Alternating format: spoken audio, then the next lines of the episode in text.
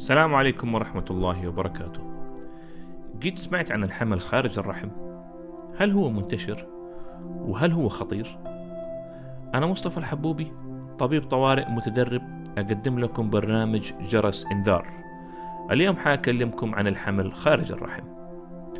الحمل الطبيعي زي ما إحنا عارفين بيصير لما تنزرع البويضة الملقحة في بطانة الرحم وتكمل رحلتها لين ما تصير طفل. في الحمل خارج الرحم البويضة تنزرع خارج بطانة الرحم. وأكثر مكان خارجي تنزرع فيه هو قناة فالوب.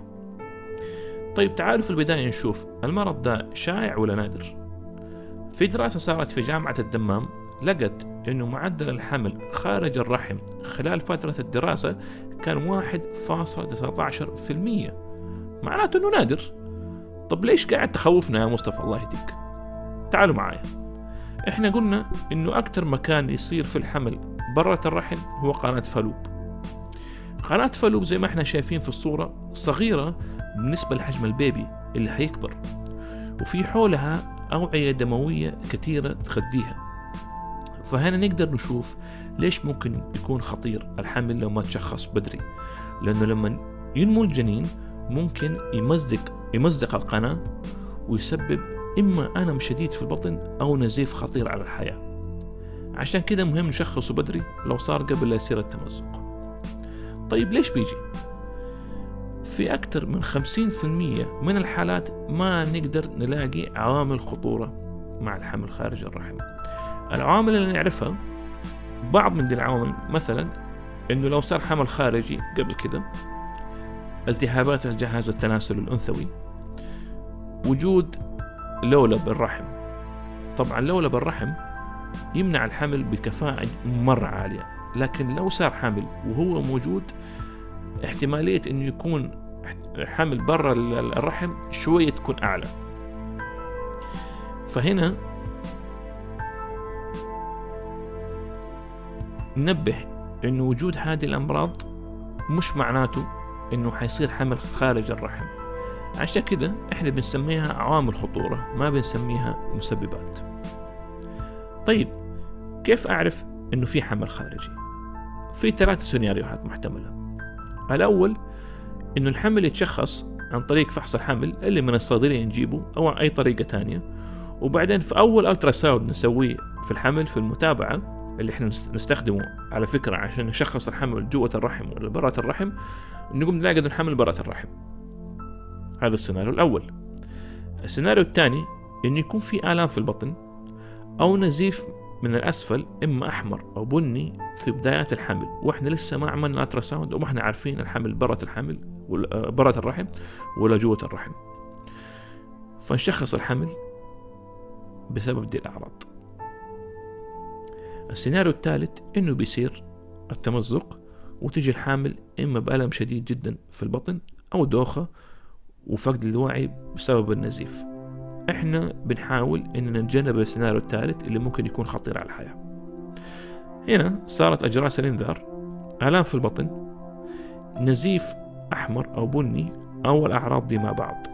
لو صارت دي الأعراض أول شيء نتأكد إنه في حمل ولا لا. ولو في حمل لازم ما نستنى. نجي الطوارئ عشان نتأكد الحمل ده جوة الرحم ولا برة الرحم. هنا بس كم معلومة سريعة ومهمة. فحص الحمل اللي في البيت ممكن يكون سالب رغم وجود الحمل. ليش؟ لأن الحمل ممكن يكون مرة بدري بحيث أنه تست الحمل ده اللي هو عن طريق البول الله يكرمكم ما يحصل الحمل. فلو كانت في الأعراض دي اللي تكلمنا عنها وفي شك في الحمل الأحسن أننا ما نستنى نجي الطوارئ عشان نسوي الفحص عن طريق الوريد اللي هو يكون أدق. هذه المعلومة الأولى. المعلومة الثانية أحيانا لما تصير دي الأعراض بدري في الحمل ما نقدر نشوف الجنين. ليش كده؟